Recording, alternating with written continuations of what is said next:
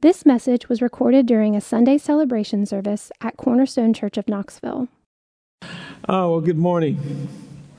Well, thank you. Thank you, uh, Travis and Ashley. Thank you for um, those kind words and um, reminding me of what we're missing this morning. I am so um, thankful for um, the blessings of the Lord that our East Point Church and these past years, these past 10 years, indeed, have been a joy and a privilege uh, to serve in the role that the Lord has given me there in that community. Um, and you have been an intricate part of that in so many ways, and your generosity and your love and care and your prayers.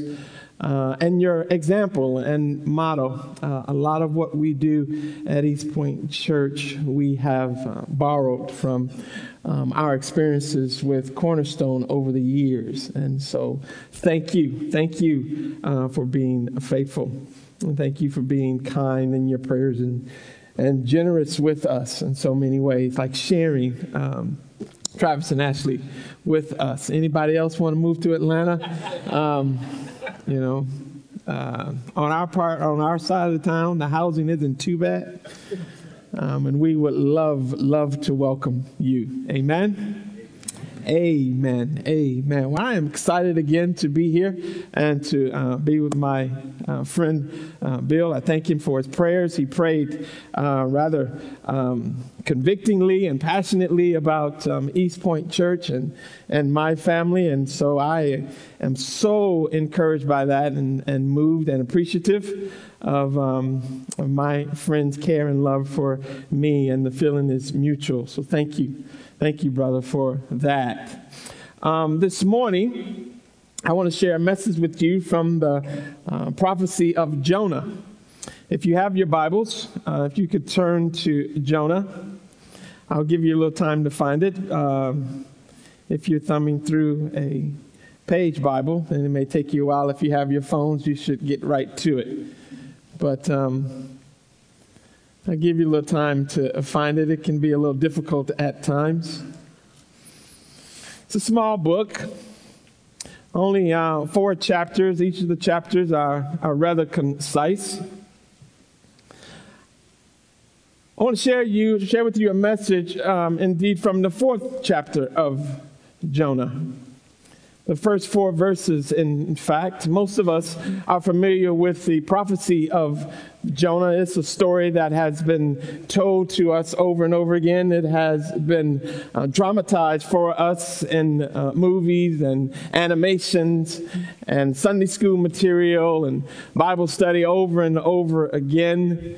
And so most of us, most of us who've been familiar with uh, the church in any type of way and uh, know the impact that the Bible over the years have had upon a culture would be familiar with the story of Jonah to some degree or another. But no, normally, when people speak of the story of Jonah, normally they're just speaking really about the first two or three chapters of Jonah. Most of the stories that you hear about Jonah deal with Jonah and the great fish.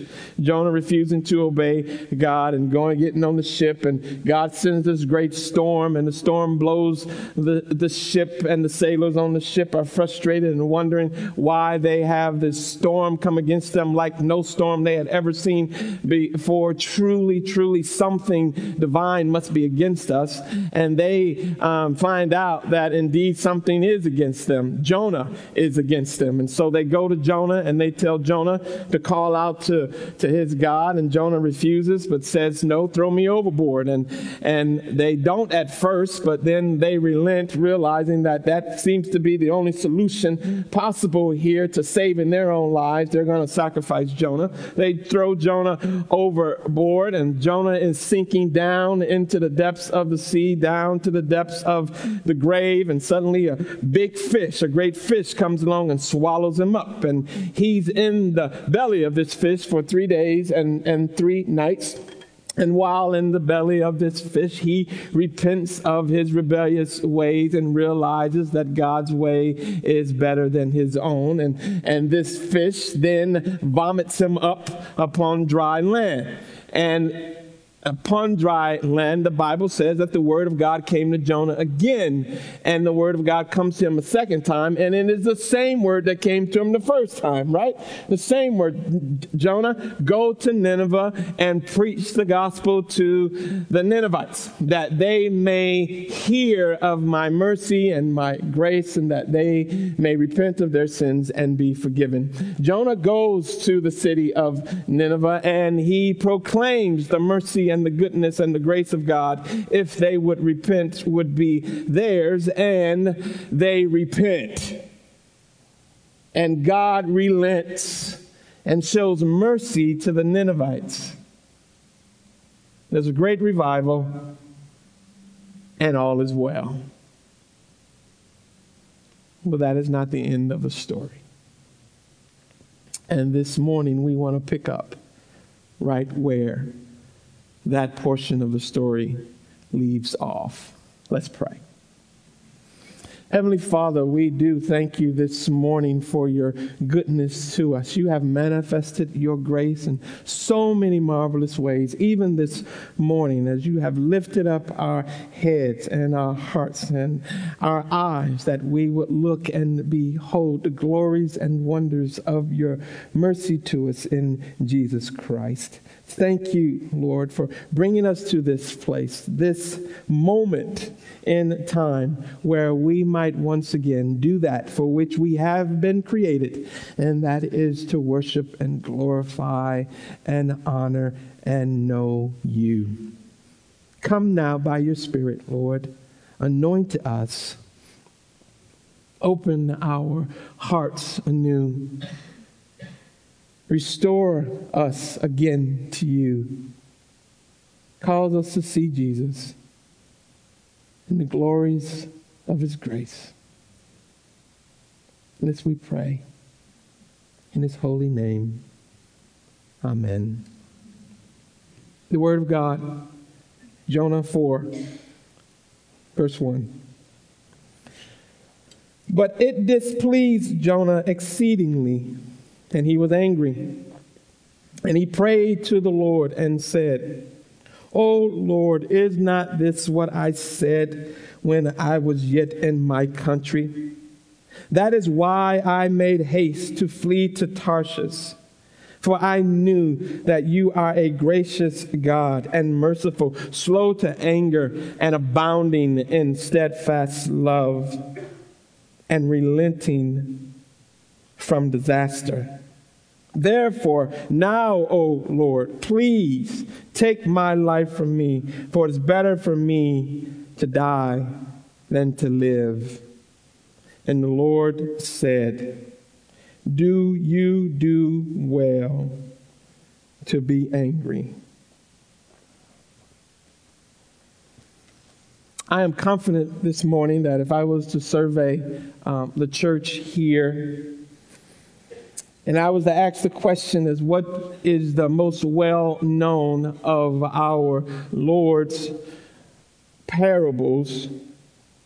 Most of us would probably say the parable of the prodigal son.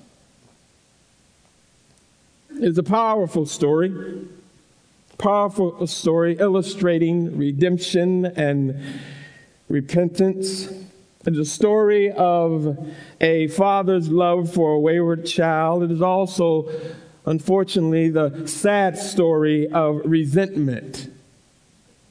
The resentment of a brother towards his younger brother, the resentment of a son toward his loving father. And most of us, I'm sure, again, are familiar with the story to some degree or another of this parable called the prodigal son. Yet I want to suggest to you this morning that before Jesus told that remarkable parable of the father and his two sons, the nature of that parabolic story had already been worked out in the prophecy of Jonah as Jonah was told to engage with the people of Nineveh. What we have in the prophecy of Jonah, literally, we have a loving father. We have the repentant son, and we have the resenting brother. And that's our text this morning. Our text this morning actually focuses our attention and, and, and draws our concentration upon the resentfulness of Jonah. And Jonah resenting his heavenly father, and now even resenting the redemption of his wayward brothers. Jonah's resentment is what our text reminds us of this morning, but it also reminds us of God's restraint in the face of Jonah's resentment. The text of chapter 4 opens with these words but it displeased Jonah exceedingly, and he was angry. It displeased Jonah exceedingly, and he was angry. Now, the question immediately that we need to ask is what displeased Jonah?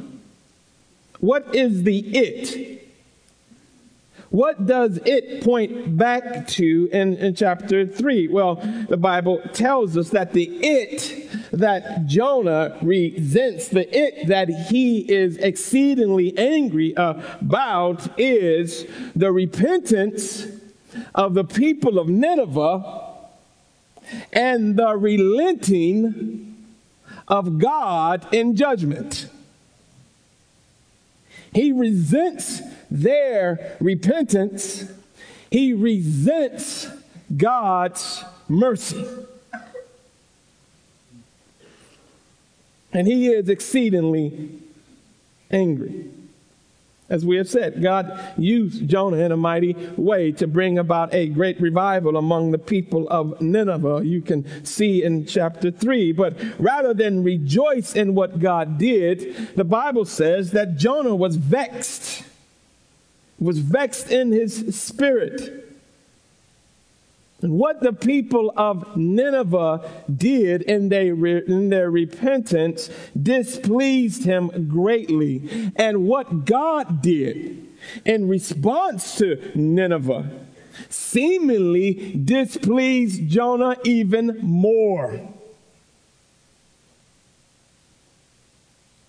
He considered it a quote unquote great evil for this to take place. Now, beloved, I, I, understand where Jonah is, is coming from. And if you had been an Israelite at that time, you would have understood where Jonah was coming from because Nineveh indeed was an evil city. It was the central city of the Assyrian Empire, and the Assyrians were known as terrorists and they terrorized their neighbors, and all of their neighbors were afraid of them. It was, as we would refer to today, a terrorist nation. And so Jonah, indeed all of Israel, wanted the Assyrians destroyed. And why not? Why not? Ask yourself the question this morning who in here cried? Who in here shed a tear when Saddam Hussein was executed? Who in here lost any sleep when Osama bin Laden was sent to his death? No one cried for the wicked witch of the east or the White Witch of Narnia? Why not? Because we believe that the wicked should be destroyed.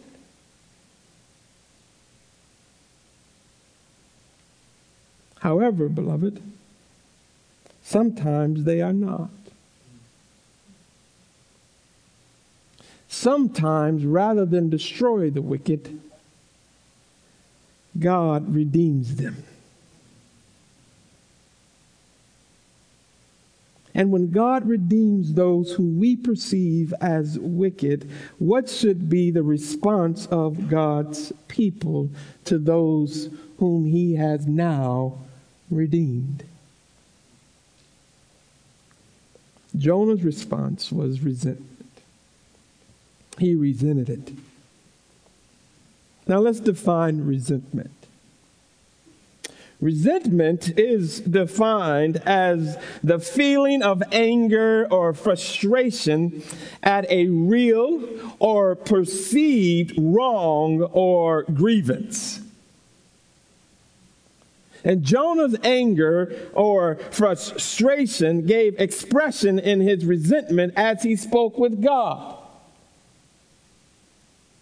It greatly grieved him, and he was exceedingly angry, and so he spoke with God and he prayed to God. But it was not a prayer of submission, but it was a prayer seeking to justify himself. It was a prayer seeking his own vindication. It was a prayer even vilifying God. For he resented Nineveh's repentance. He was not happy with God. He was not happy with God at all. At all. His hope was that they would not turn from their sin. And like Jeremiah 18 and verse 20, Jonah wanted his enemies destroyed, not redeemed. He wanted God to take his enemies away, not welcome them into the family. Like the older brother and the prodigal son who resented his brother's return Jonah resented the return or the repentance of those in Nineveh. But he not only resented Nineveh's uh, repentance, he also resented his own calling. Notice what he says, right? This is why I fled to Tarshish. This is why I didn't want to obey you in the first place. This is why I refused your word when it first came to me. He knew that God might save the people of Nineveh, and, and Jonah wanted no part of it. Apparently, he had made this objection known to God before when he says, Is this not what I said when I was last in my country? I told you I told you God's agenda was not Jonah's agenda. And since God's agenda was not Jonah's agenda, Jonah wanted no part of God's agenda. And contrary to what the Bible says in Romans chapter 12 and verse 15, Jonah did not want to rejoice with those who rejoice. Again, like the older brother, Jonah could only think of himself. And so he not only resented the, the, repentance of the Ninevites, and he not only resented his calling, but he also resented God's grace. For no, notice what he says For I knew you are a gracious God. I knew that. I, I, knew this was going to happen. I knew what you would do. If I preached and shared the message of grace and mercy with sinners, sinners would repent. And he knew this because Jonah understood the character of God. He knew God would act in accordance with his mercy and grace. And so, what, what Jonah really did here, beloved, is that Jonah resented God for being God. And why did he do that? Why did he do that? Because if what God was saying to him was true, then God's grace to the Ninevites would mean, don't miss this, that the Israelites were no different than the Ninevites. And that the Ninevites were no different than the Israelites.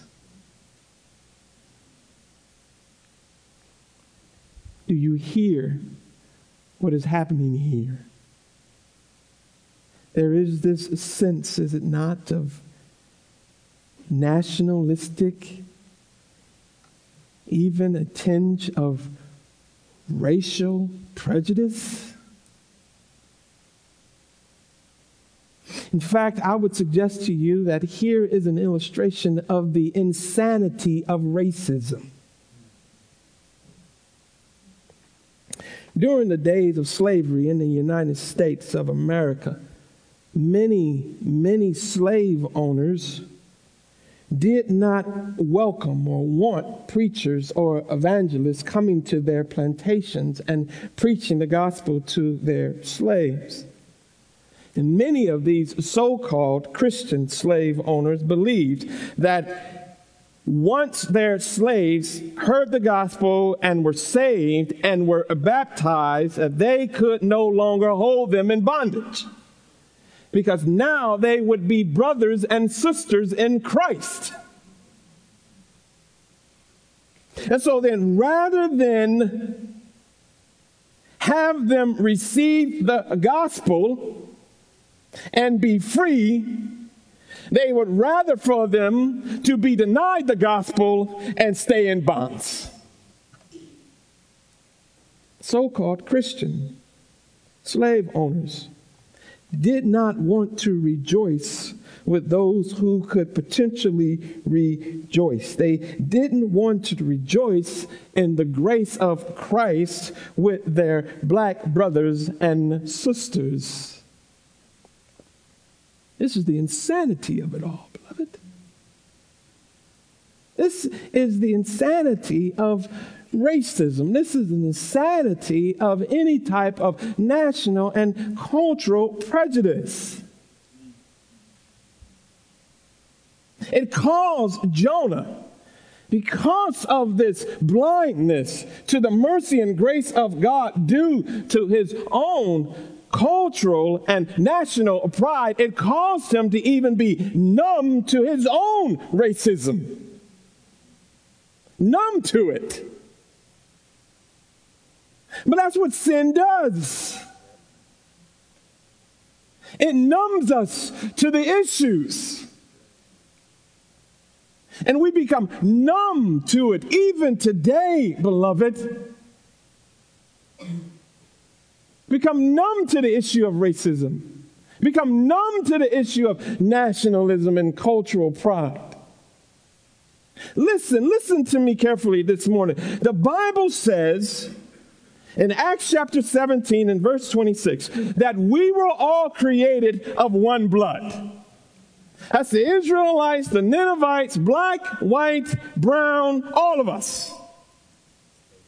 In Ecclesiastes chapter 3 and verse 20, we were all created from dust. And you know what it says? It says, All are from dust, and to dust all return. Dust, dust. So, this is what you and I need to get straight, what Jonah should have gotten straight, and that is this that your lump of dust is not better than my lump of dust. And my lump of dust is not more desirable than your lump of dust. And anytime God is pleased to save a lump of dust, all other lumps of dust should rejoice.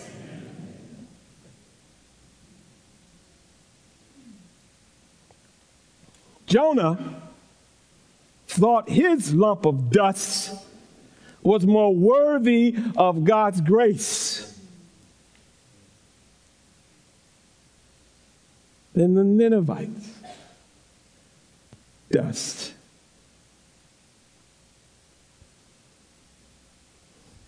And in the midst of this insanity, beloved, what is God's response? The Lord our God shows merciful restraint. This is absolutely amazing. It's absolutely amazing. Notice how God responds to Jonah. Like in like Paul in 1 Timothy chapter 1 and verse 13, right? Jonah was insolent, he was disrespectful, he was even profane toward the Lord, and yet God restrains himself. Why? He restrains himself, beloved, because God is God. And he treats Jonah the same way he treated the Ninevites. Jonah doesn't even realize it.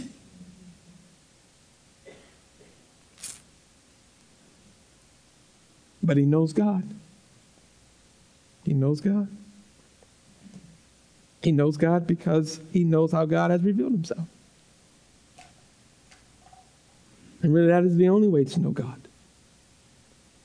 It's not the God that is of your imagination. It is not the God that you want him to be. It's not the God of your feelings, but the God that is revealed in the scripture. The self revelation of God is the only way to know God.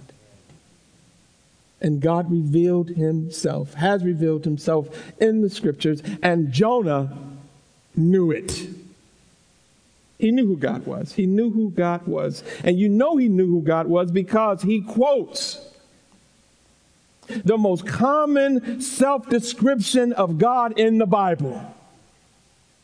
It's found. It's found over again. Exodus 34 and verse 6, Numbers 14 and 18, Nehemiah 9 and 17, Psalms 89, 86 and 15, 103, 8, 145, 8, Joel 2 and 13. Over and over again, when God gives a description of himself, these are the words You are a gracious God and merciful, slow to anger, and abounding in steadfast love, relenting from disaster.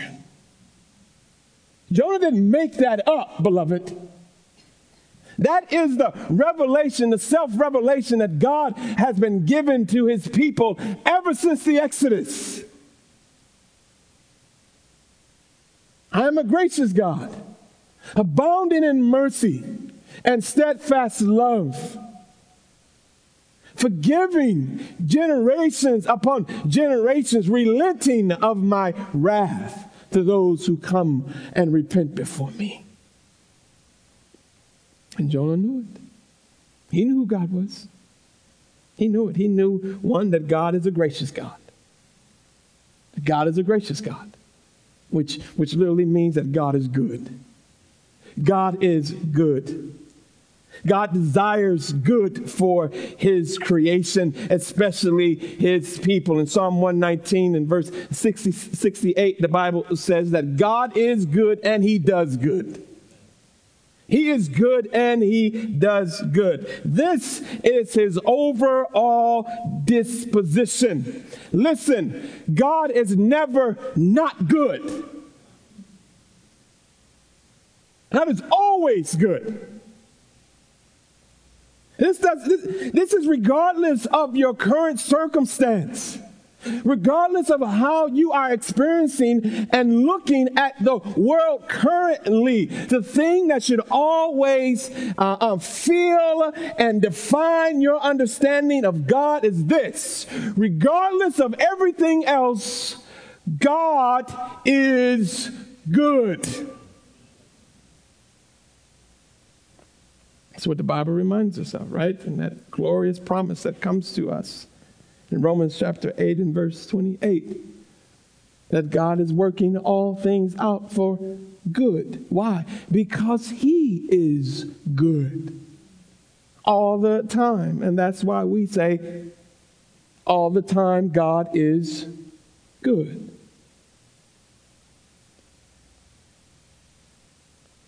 The goodness of God is free, beloved, and it flows.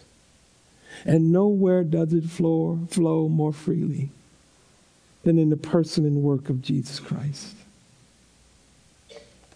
Romans chapter 8, again, verse 32 says, He, speaking of God, who did not spare his own son, but graciously gave him up for us all, will he not with him also give us all things? What things, beloved? Good things. Good things. Grace is good. Because, beloved, God is good. And Jesus is good. Because the Bible tells us in John chapter 1, verse 14, that Jesus was full of grace. John understood that God was a good God. But he also soon understood that he's gracious God, that he was also a merciful God. You want to know God? You need to know that God is good and God is merciful. In other words, God looks beyond our faults and He supplies our need. It isn't, beloved, that He doesn't see our faults, it isn't that He doesn't see our failures.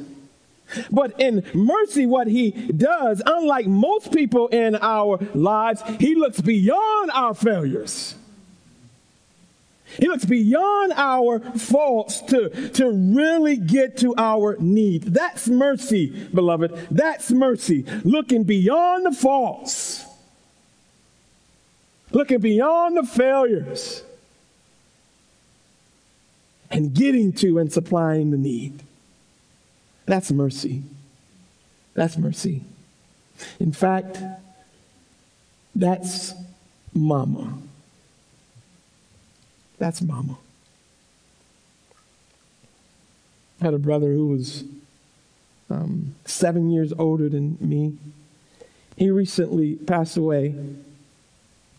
And most of his adult life, he was in trouble. He was in and out of jail, prison a couple times given over to um, drinking and drugs.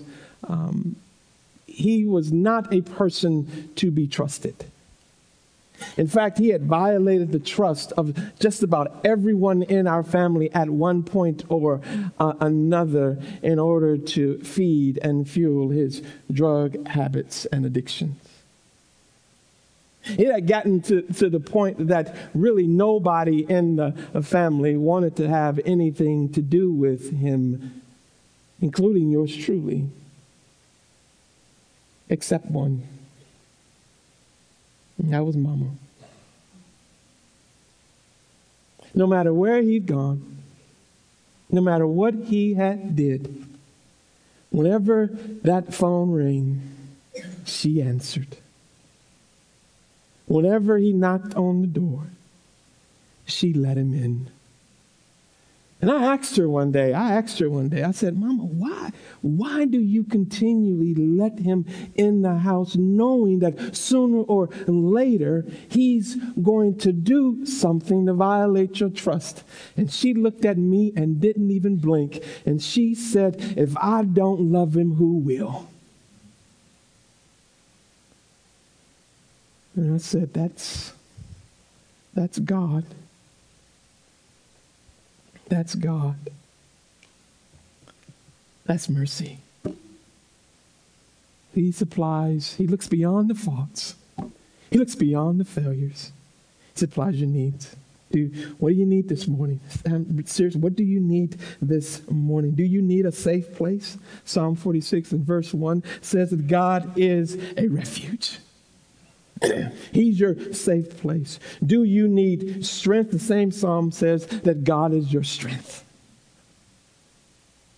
Do you need help? The same psalm says that He is a very present help. What do you need? Someone to look beyond your faults in your weakness and supply you strength, supply you help, to give you hope. That is the mercy of God. He looks beyond my distresses and supplies my need. He is merciful. Jonah knew that. So, God, you're gracious. God, you're merciful. He says, God, you are slow to anger. God, beloved, is self controlled. He is patient and long suffering. this is amazing. You know, this is this is really amazing if you think about it, and I want us to think about it this morning. Okay? The Bible says in Nahum chapter 1 and verse 3 that God is great in power and yet is patient. Okay? Just let that just let that settle in for a moment. God is great in power and yet he is patient.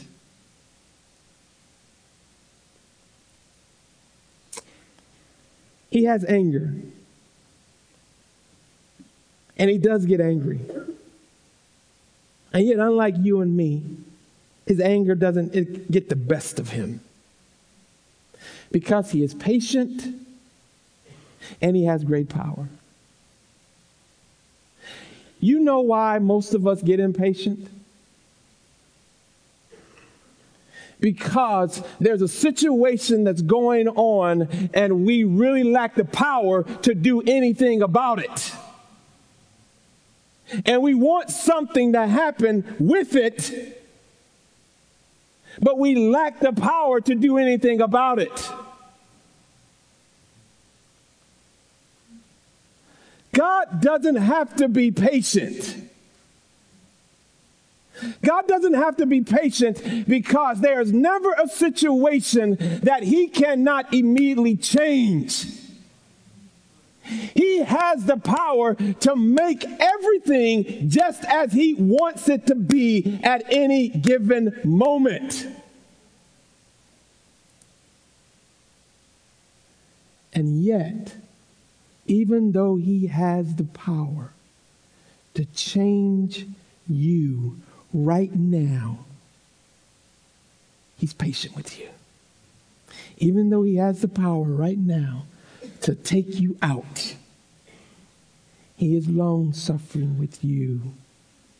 Even though right now He has the power to bring an end to our hypocrisies. He is patient and kind. That is amazing, beloved. That is amazing. The only reason I'm patient most of the time is because I can't do anything about it. And I'm, I'm, I'm, I'm left, it, well, just you guys got to wait on it. Got to wait for got to wait for the child to come home. Got to wait for the spouse to change. Got to wait for the new job to come. God doesn't have to wait. And yet he does. And yet he does. He is slow to anger. Doesn't mean that he doesn't get angry. Doesn't mean that he has no anger. It just means, beloved, that he never acts in a way that he later regrets.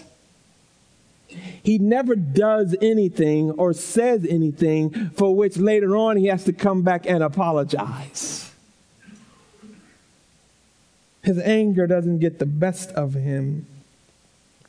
Even in his anger, he is patient. And this is the God who sees and knows everything. Sees and knows everything. Notice what it says in Psalm 78 and verse 38. Yet he was merciful.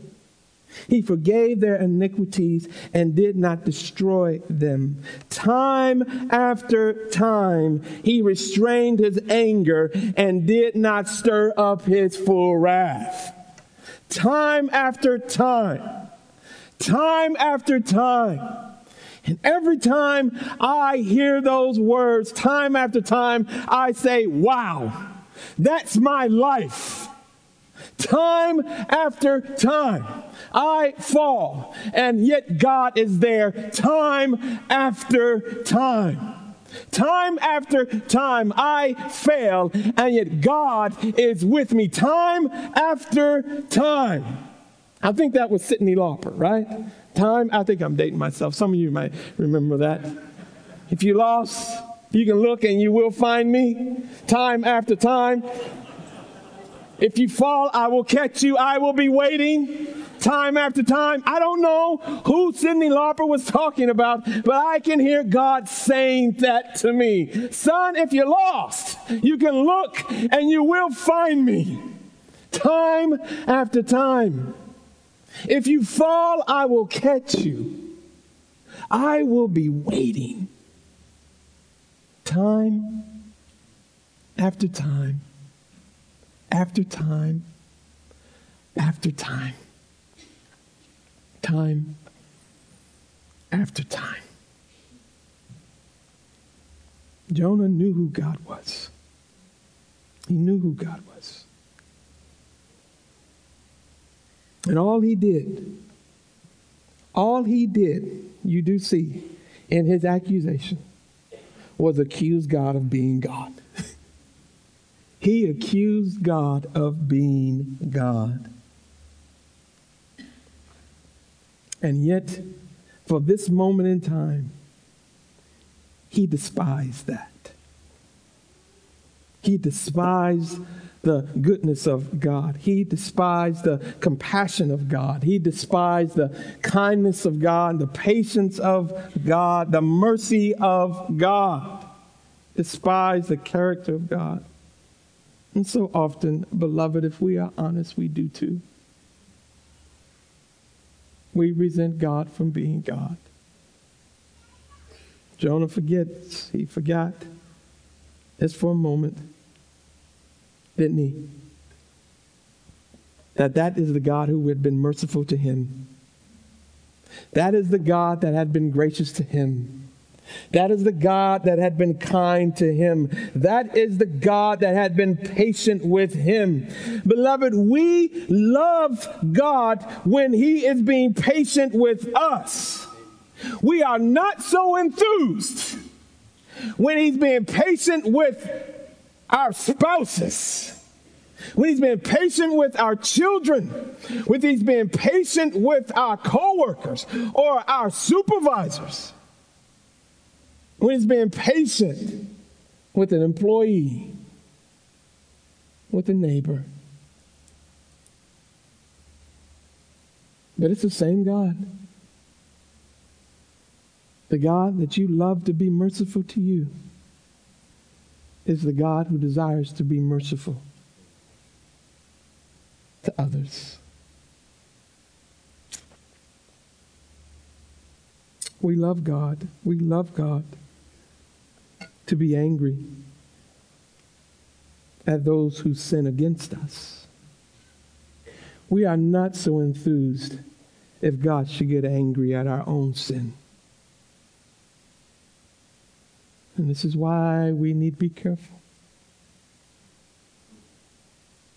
Because we who are redeemed must always remember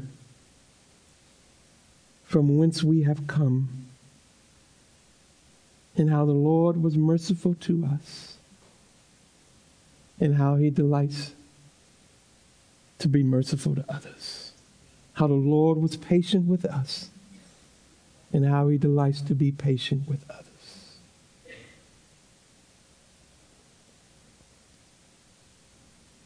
Jonah was angry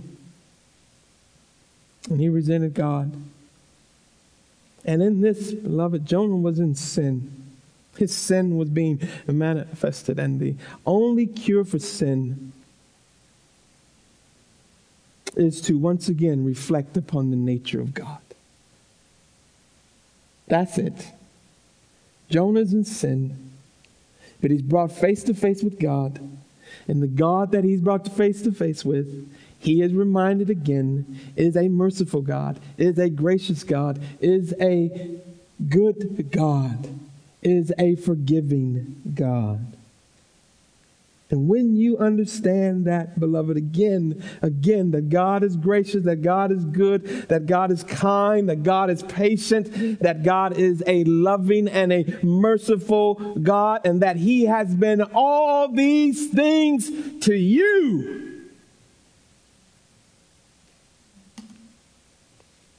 Then you must answer the question that Jonah was faced with. You must always be answering the question that Jonah was faced with, and that is Have you now any real reason to be angry? Or if I could put it in this way, have you really any right to complain?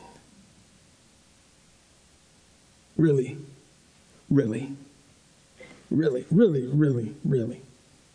Have you any real right to complain? See, see again, beloved, see again the grace of God despite the depths of your own sin. See the mercy of God despite how wayward you have run from Him and run from His will and sought to circumvent the will and the word of God in your life. See the grace of God despite all of that and ask yourself the question really, have you any reason to complain?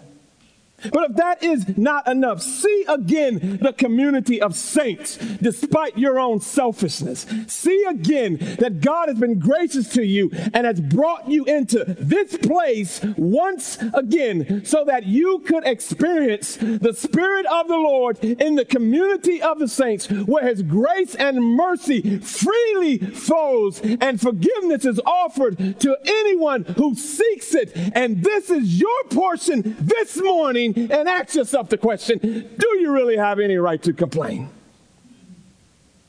Or see again, beloved, despite your ignorance and disobedience to God, that God has once again allowed you to open His Word and hear it read for you that he has once again been gracious enough to you to speak to you and to say, All is forgiven that to remind you that He is gracious, that He is loving, that He is merciful, that He loves you, and all can be well with your soul.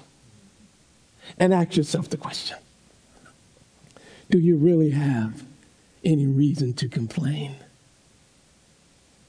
But then, beloved, see again Christ upon the cross despised and rejected, a man of sorrow, full of grief taking your chastisement upon him, taking the thorn, thorns upon his head, the nails in his hand, the spears in his side, taking the wrath of God that was due to you for your sin, crying out to the Father upon the cross, Father, forgive them, for they know not what they do, promising to receive you into his kingdom, all who would come by faith and trust in him. And ask yourself the question do you really have any reason to complain?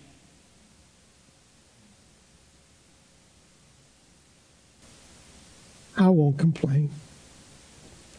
That should have been Jonah's response. I'm sorry, Lord. I won't complain. When I see the depths of the Father's love, I won't complain. His mercy came down from above, and I won't complain. With all my sin he has owned, and the great extent to which he has gone, no greater love has anyone known. I won't complain. From the wounds in his nail scarred hands, I won't complain.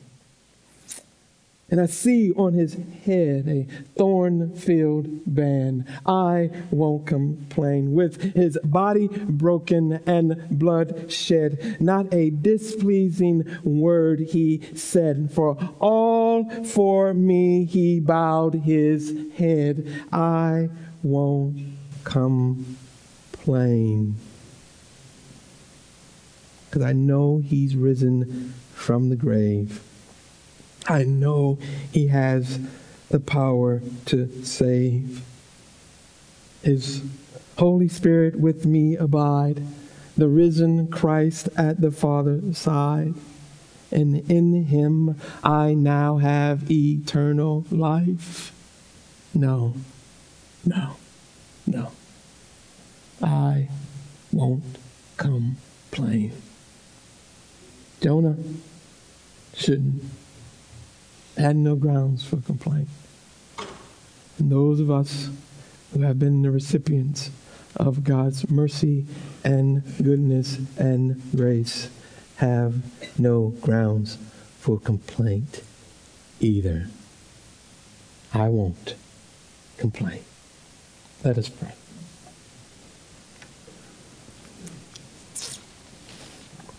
Lord, we do admit, Lord, that our hearts are often filled with displeasure, Lord, for your will and way in our lives and in this world. We forget that you are a good God all the time. We forget that we are the recipients of your mercy, that your grace has been freely given to us, unearned and undeserved. And in the midst of that, Lord, we complain, we pout, we sulk. Lord, forgive us this morning.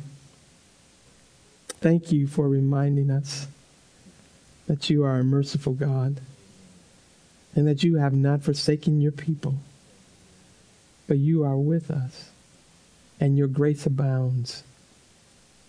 And it is our portion this morning.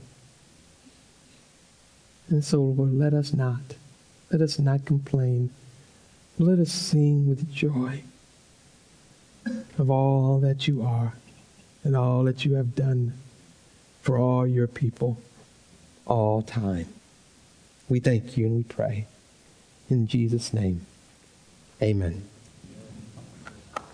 This message by Tony Carter was recorded during a Sunday celebration service at Cornerstone Church of Knoxville.